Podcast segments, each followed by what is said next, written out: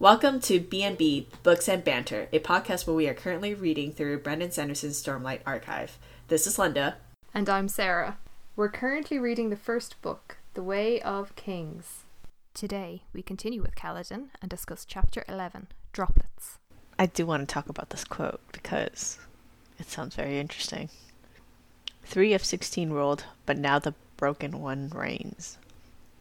16. What does that number refer to? 16 of what? Right, I thought we had what? 12 radi- 12 heralds and 12 orders, but now we're saying there's 16.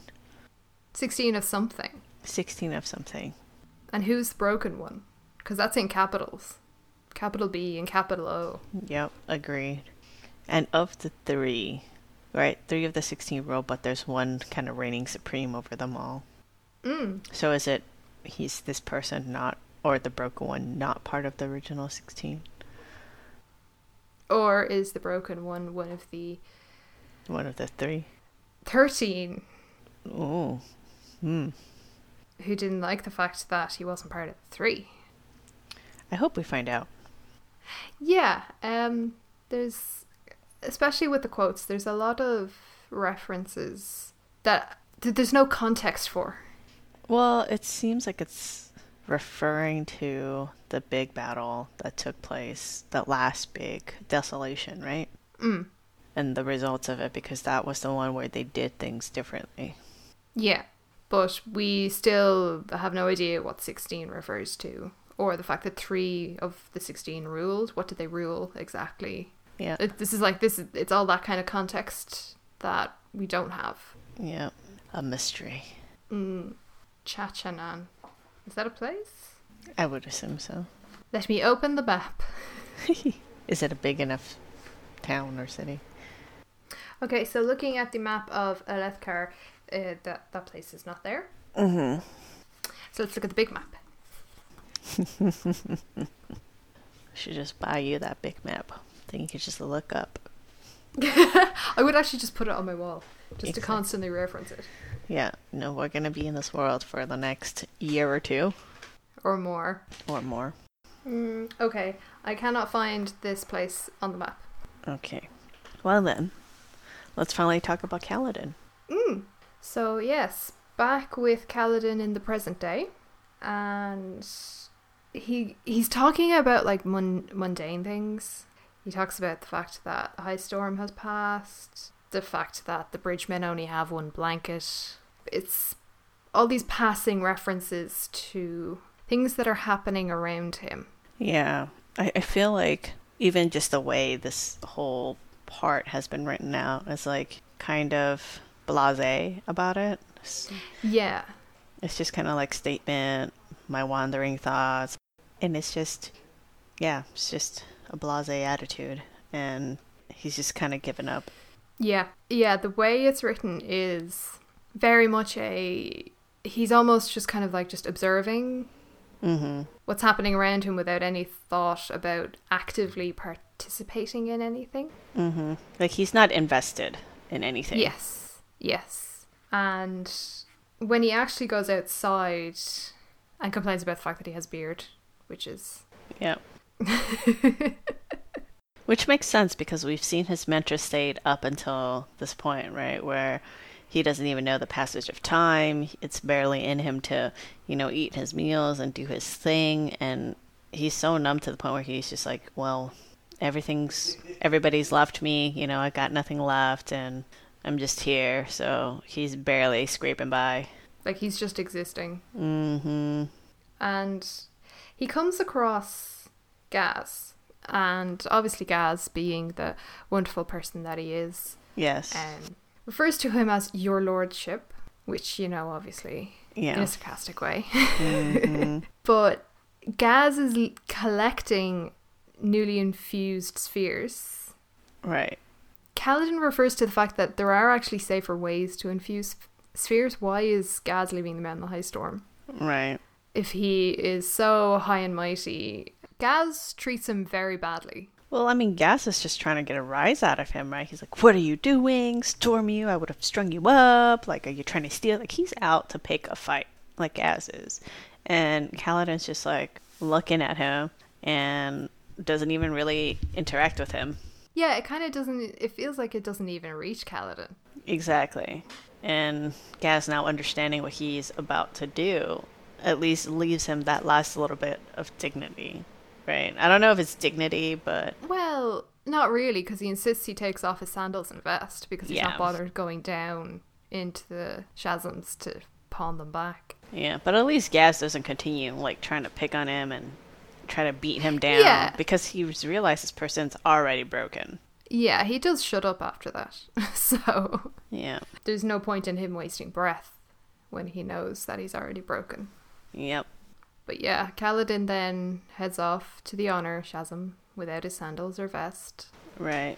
So the thing that I'm interesting is it's like as soon as he kind of moves down that route, he talks about what does he say? Many bridgemen had trouble making decisions. The same happened to men who were shocked by battle. Kaladin felt those effects on himself. Even deciding to come to the chasm has been difficult. Mm, it sounds a bit like PTSD. Yeah, it really does. And like given that first description of, of his first run, it makes a lot of sense to have PTSD. Yeah, but like he's also living it right now. It's happening. He said he he was on a bridge run earlier that day, so it's something that he can't even escape from. It's his reality right now. Right. Then in that space of his short little mental rambling, we've arrived at the Honor Chasm. The thing I had here that I was kind of curious about was a group of six rope ladders with wooden rungs hung here, affixed to this, affixed to spikes in the rocks, used by bridgemen sent down to salvage from corpses that had fallen into the chasm during bridge runs. Yeah, that sounds like a horrible job. Well, my, I'm just, I guess, a little confused. Uh, unless the rope ladders are moved with the rocks? Question mark. Or like because I just always assume because they're running for so long, the chasm that they have to go to is not the one that they can easily walk to, right? Yeah, it sounds like they'd have to walk a long time in order to get to where the last battle took place. Right. But but the but the starting point is back here at camp. Yeah, yeah. That's my point. And I'm like, so they all start from here every single time and they walk down in the chasm actually to wherever they actually need to be and then they pick up the bodies. Well, Or salvage from the bodies. yeah, it doesn't say they pick up the bodies. They're not as dignified as that. They are just salvaging clothes or whatever else that's on the bodies. Yeah. Like I wonder if they really need the clothes from the corpses or if this is just another way to Beat the bridgeman down. Yes.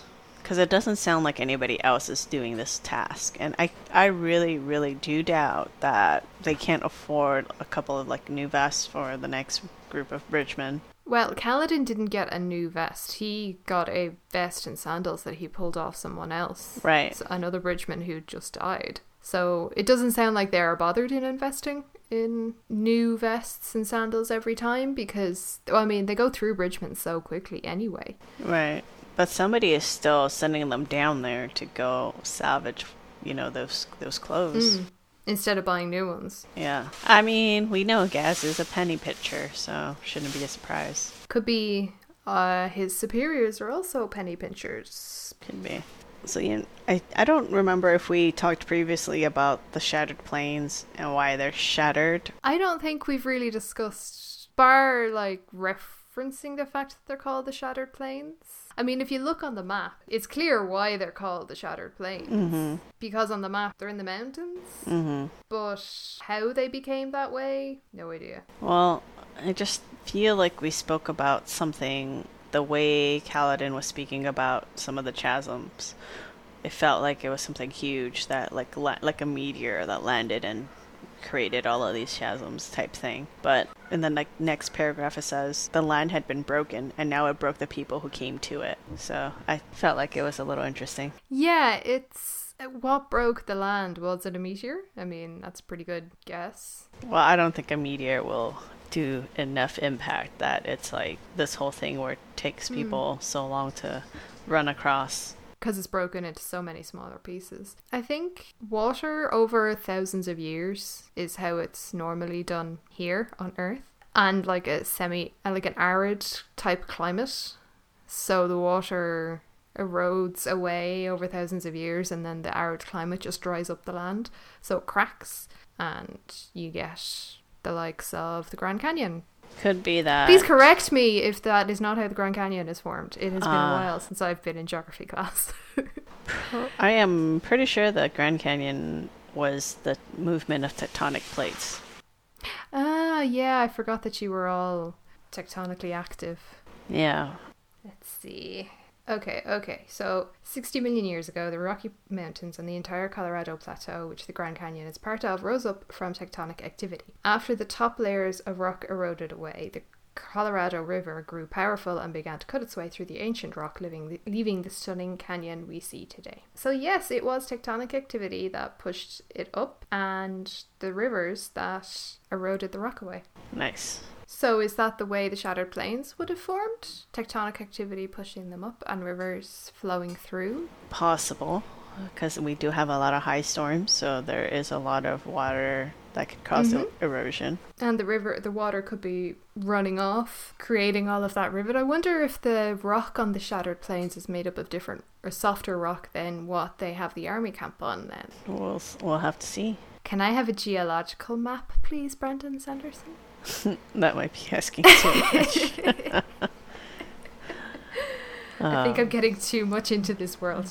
or maybe just enough. Yes, so then the next part, like, it's just that observation about the high storm rains being rich with nutrients, and that the storm wardens were doing research and showing that plants given stormwater did better than given lake or river water. And the comment about why was it that scientists were so excited to, to discover facts that farmers had known for generations and generations. Yeah. Uh, so funny. because Kaladin, people need to write these things down before they're accepted as fact. This is why the internet is so powerful. Yeah, I just think it's kind of hilarious because uh, we've definitely all know some people who's like, I've always known that, and science only just proved it, Yeah, yeah, yeah. type It's like, thing. yeah, but sure, we've known that for a long time. How did you not know that this happens? And then, but it's, it just takes so long for science to actually do something and prove it. I mean, I just found it funny because it's so relatable. We all know like people who think this way or grandparents who speak this way, and then Kaladin notes that he's rambling and he knows it. I mean, which is why we have these weird side, dis- Yeah, side yeah. discussions that we're having now, which is perfectly fine. But he says that his mind felt clearer now than it had in weeks. And it could be the clarity of perspective and how most men spend their lives thinking about the future, but he knows his future is empty. So he's just, I wouldn't say at peace with himself, but maybe he's accepted where he is now. yeah, yeah. He's accepted his choice, his fate. I think making a choice, which takes him out of his current hell, is giving him a sense of relief and peace of mind so that he he doesn't have the, all those extra worries and pressures that were on his mind previously and he can then look back on his past and not feel stressed about it Yeah. And he's sitting there absorbing the raindrops and he feels those oh raindrops. oh raindrops Because that's the name Droplets. of Yeah, the name of The the, chapter. Hey. I actually really like how this name this chapter is named because of his rambling about the raindrops. hmm Yeah, sometimes we come. I don't know. There's moments I think when you're thinking of something, or you know, moments in your lives where you really identify with something, and it's just eh, whatever it is, right? You're like, this is such a perfect thing, and you just can't stop thinking about it. I feel like that's where he's at right now. You Yeah. know, he's like, this whatever I'm seeing right here, this whole nature of the droplet feels like my life. You know, wildly out of control, heading in a direction that is inevitable. Yeah. Yeah. And then his little, his quote that he says, "You were right, father. You can't stop a storm by blowing harder. You can't save men by killing others. We should all become surgeons, every last one of us." We don't need to be surgeons necessarily, but we can all be healers. Or at least compassionate. Yeah, I think that's the point he's really made. Hmm. Anyways, Kaladin is about to step into the chasm, and right as he's about to, somebody calls his name. Mm. Well, before we get into that, actually, I have another little point that I actually wrote down. It's he thinks back to the innocent days and decided that he earned his scars, but he wouldn't go back. Yeah. to change them or to remove them. Like he, he, I think he's very mature in that he knows that everything that's happened to him has changed him. Yeah. The whole accepting himself as he is right now. Yeah, yeah, which is a very brave thing for anybody to do. Yeah. To say, you know, this is the choices that I made and not regret. Mm. And to say, I did this and you know what? This is who I am now and I can't be who I am now without making those choices.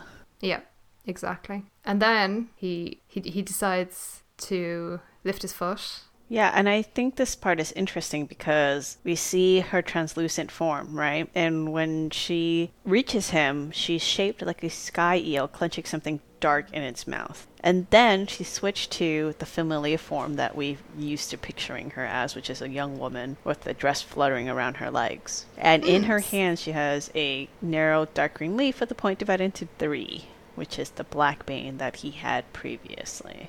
There is so much to unpick from this Yeah, two paragraphs. The fact that Syl changes her form to suit what she's doing. Is it suiting what she's doing? Like, why does she have to be a sky eel? Like, she doesn't have to be. But it may be easier for her to carry. Maybe. But the fact is, she she appears to prefer looking like a young woman because she immediately changes into that form when she gets to Kaladin. Yeah, I wonder if it's just like so she can communicate with him. But clearly not, because she was in the sky eel form when she yells Kaladin. That's true. So, is there sound actually being transmitted between the Spren and Kaladin, like sound waves?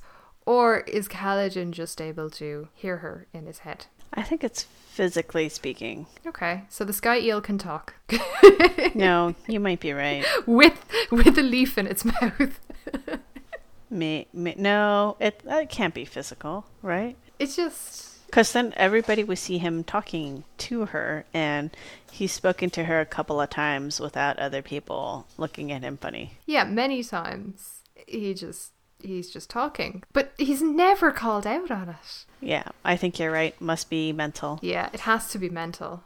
But as well as that, the fact is, Syl in chapter 9, she says she has to leave. She doesn't want to leave, but she feels she has to leave. But what she actually does is she leaves to find Blackbane to bring back to Kaladin, which, I mean, she she leaves to try to help, basically. And she came back. And she came back, but that wasn't the impression that we were left with in chapter 9, or what the impression Kaladin had of her leaving in chapter 9. Yeah, I feel like she's attached to him in some way, and because the relationship is so new that if she's away from him for a time, she might forget. I would hate to call what Syl being awakened, but awakened. Like she mm. would lose grasp of those memories and then, you know, fade. She will revert back to being a Spren, a wind Spren. But she does come back, and she doesn't understand why he doesn't want the Blackbane leaf, or she thought she was doing good. Yeah.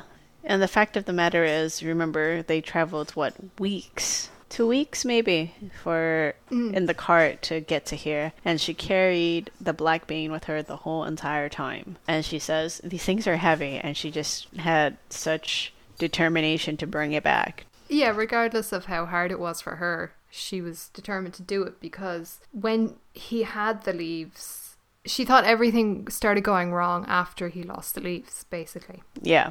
Which is kind of naive, but but the fact that she is so observant about it makes it almost sweet. Yeah, it is. It's a sweet gesture from her because she's doing what all she can to try to help Kaladin and get him back to the way he was. Well, he's never going to be the person he was, but giving him, At least some will to live, I think. yeah, Some kind of motivation. yeah, and a drive to keep going. And she also she refers to the fact that I flew so far, I almost forgot myself, but I came back. I came back, Kaladin. Like she herself can hardly believe what she's done. She can't believe it really that she has managed to come back. But I think she's rather proud of herself for doing it. But Kaladin says, "Why do you care?" and she replies with, Because I do. I watched you, you know, back in that army. You'd always find the young, untrained men and protect them, even though it put you into danger. I can remember, just barely, but I do. I was gonna say before that, like Kaladin realizes that She has no concept of what she's done, fetching that mm. poison, only because she wanted to make him happy. And it says it was ridiculous and sweet. Yes, I agree. It is ridiculous and sweet that she thinks getting him a poisoned leaf will cheer him up. Going back to the whole naivety thing, like she doesn't know what it is. She doesn't know any better. She just knows that since he lost it, he just spiraled further down, not knowing like why he had it with mm. him, right? Yeah. The leaf gave him an option to do something. So when he lost the leaf, it was one of his choices taken away. Exactly. He's it, it made him feel more powerless and that things were spiraling more out of his control. I think it's what the leaf represent, what the poison represented for him personally, rather than having it as an object. yeah, yeah, Um, yeah. It was the choice. It wasn't the actual yeah, effectiveness. it, it could have been anything else. It could have been a knife. It could have been a pellet. You know, it, it wouldn't have mattered. It was just it represented the choice. Yeah. yes. But yeah, Syl's been around for a long time. She remembers him back in the army, but Kaladin didn't interact with her in the army. Right. Just how long has she been around? If she's getting memories back from before when she first talked to Kaladin. Well, see, that's what she says here, right? They would have died more quickly without you. You made it so they had a family in the army. I remember their gratitude. It's what drew me in the first place. You helped them. You know, back circling back to what we were saying earlier about, you know, we should have all been surgeons or, you know, healers or being more compassionate. It's mm. it's having that that makes that like like I think that's what drew those men to him and that gratitude is because he showed them compassion. And because he showed them compassion like they responded in turn. And yeah, he created a family. exactly. So even in the army, Kaladin was doing the good thing, right.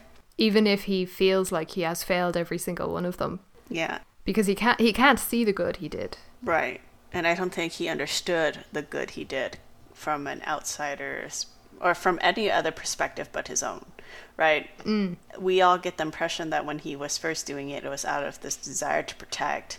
Like you feel like he was making up for the t- one time that he did it and now he's repeatedly doing it again in order to s- hope that this is the time that it works out differently and that he can offer the protection to these young men mm. right? That he has been mm. picking up um, so to him i think it was a matter of redemption Yeah. And I think it's it's interesting that he sees all of his previous efforts as failures because he was offering protection and he doesn't see the fact that he also offered a family like environment for these young men or just a sense of belonging. Yeah, I was about to say that that sense of belonging or making sure that, you know, these individual soldiers are being seen, right? Yeah. I think that's the biggest part of it. It's so easy to be a part of the army, which is a part of this whole like machine thing that you, you know, everybody assumes that soldiers are exactly this one, you know, ideal or this one mold and everybody's the same. Um, what Kaladin did was say, "Hey, we all have different personalities or whatever, but you know, you, we are soldiers together, you know, Yeah. and we all are going to risk our lives together." And I think that com- camaraderie really is something that he created.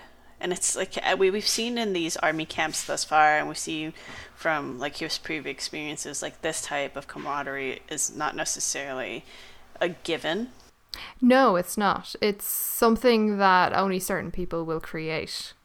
But yeah, so you know, Syl is saying one last time. Let's do it one last time, right? Yeah.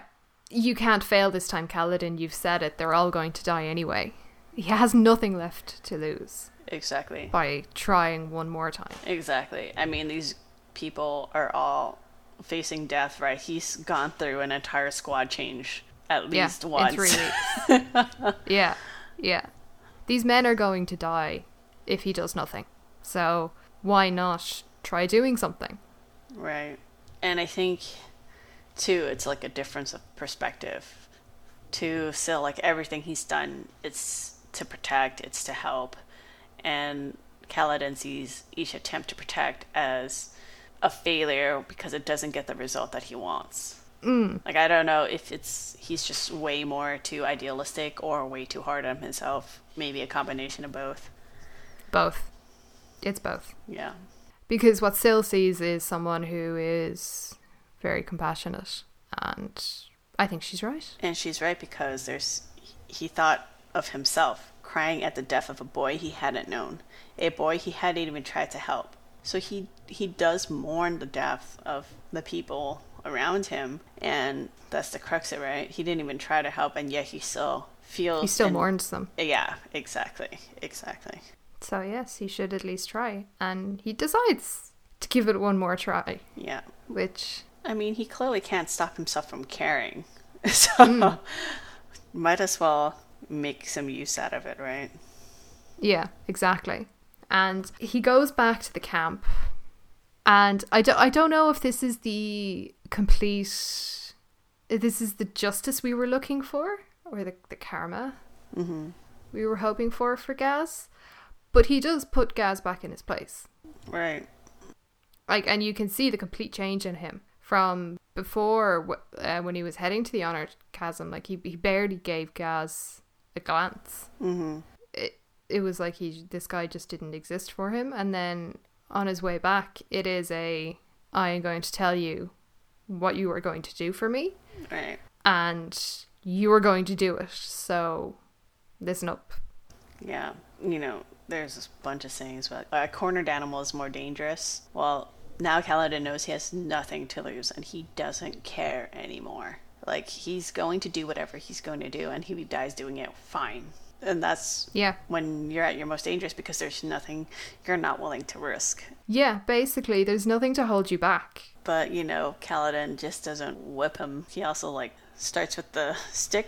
No, he starts with the, carrot. stick gives him the carrot Here, take some of the wages. Like his, it's it's a bribe. Take some of my pitiful wages to stay out of my way. I think they both win in that case. They do, because Gaz just wants the money. Mm-hmm.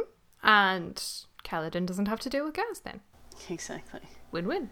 And exactly like what you're saying, how Kaladin knows he can't be who he was before when Syl was watching him, but that he can take from his experiences and become somebody new who's capable of doing much the same things, if not more. Mm, exactly. He can learn from his past, from the person he was in the past, and use it to make himself into a better, but like mentally stronger, emotionally stronger person. Yeah. I mean, the this is how he has to set it up in his head, right? He's like, Mm-hmm. this is Kaladin Stormblessed, you know, that squad leader, that brilliant, well beloved, you know, amazing spearman. Mm. But he's dead. Like the that's the way he has to see it. That is old me, like Kaladin Stormblessed, dead. I am now Kaladin Bridgeman. And you know what? I have those experiences, but I am not him. Yeah, Yeah. Exactly. He has to become the person he is now in his current circumstances. But I think he's going about it the right way because he goes, the first thing he does after, you know, bribing Gaz is he convinces all of the bridgemen to give their names Yeah. to him. So he knows who each of them are. And that's kind of what we were talking about with the whole compassion thing, right?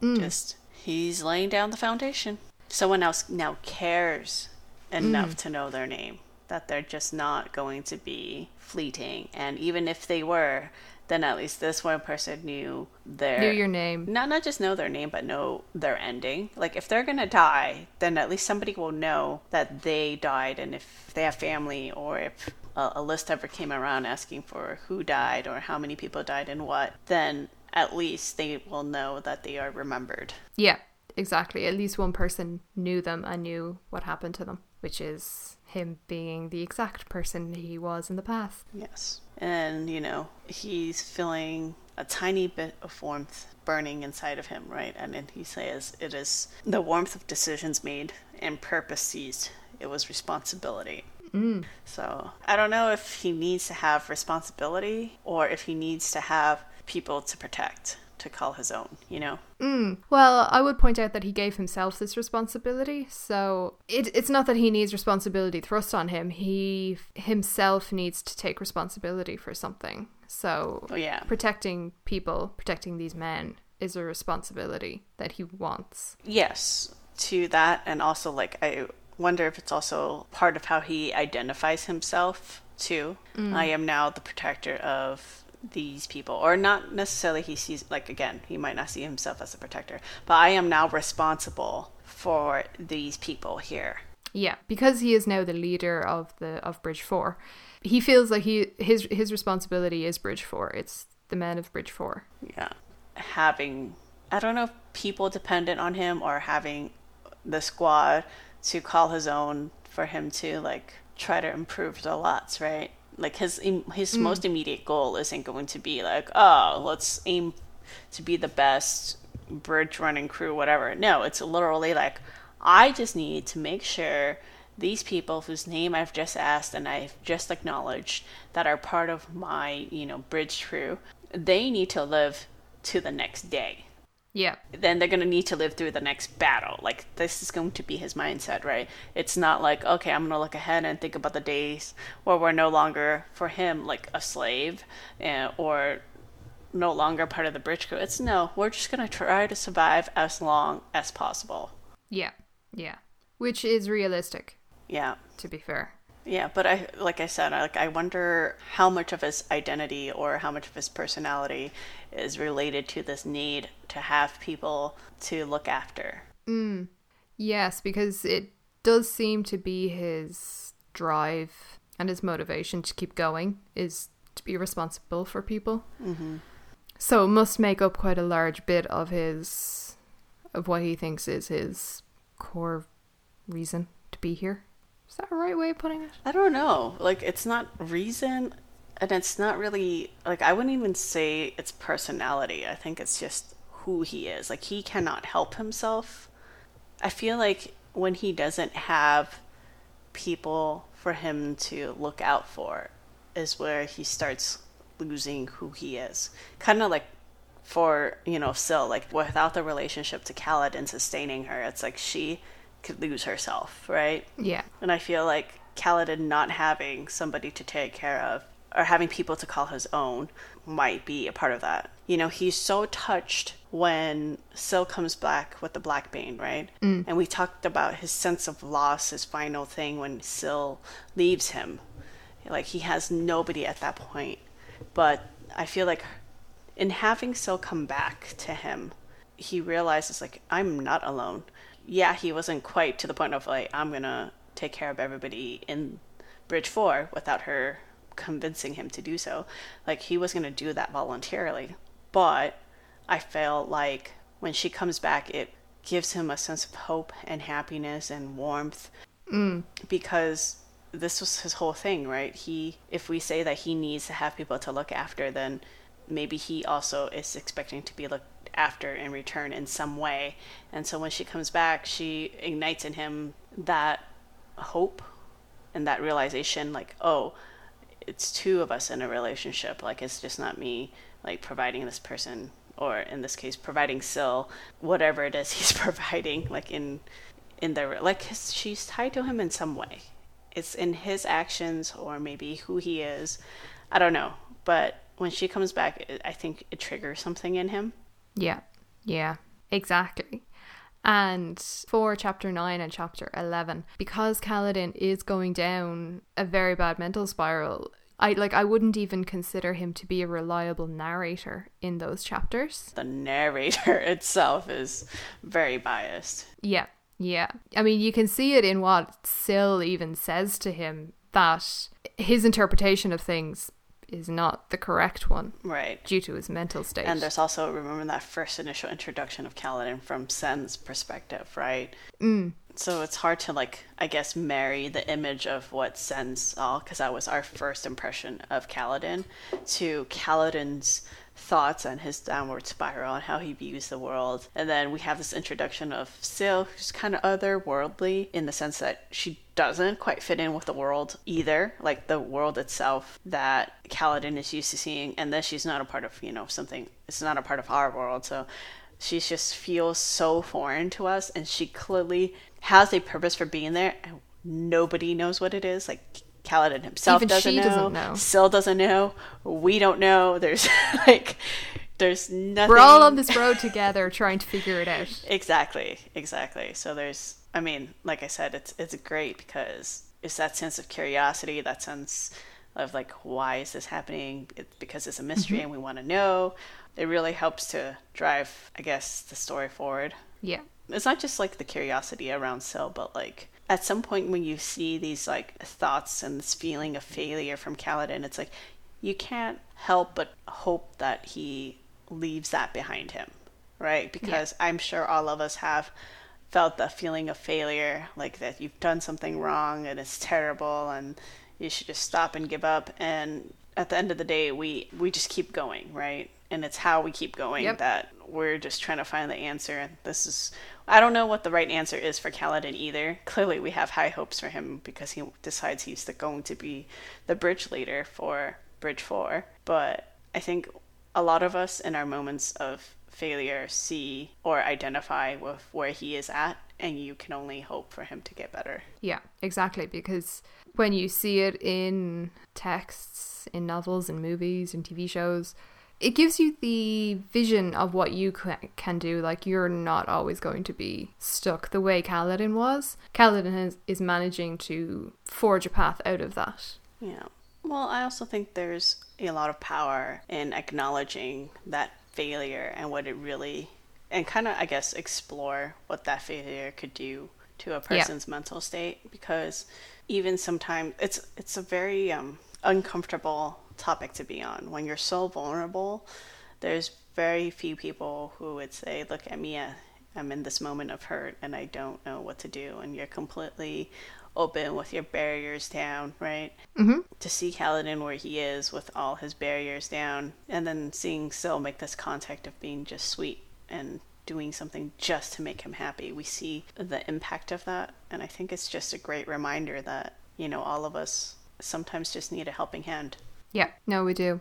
Sometimes it can just take one person Yeah. holding out a hand and saying, I'm here. Yeah, it doesn't need to be anything crazy. I know some people are like, oh, well, I don't do well with tears or I don't give hugs. And it's like, you don't have to. You just have to mm. show up, you know? Yeah. And however you decide to show up, if you show up with, you know, a six pack of beer, then it's a six pack of beer. If you show up with a tub of ice cream, then by all means, you know, eat the ice cream.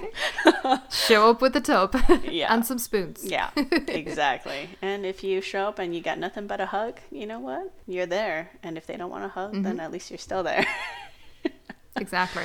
yeah, I think there's a There's power in that. Yeah, I think it's we always hear about, you know, oh, these people are making difference. They're surgeons and did this operation to save lives or They, this other person. they did this big grand gesture and Yeah. all of that. Yeah.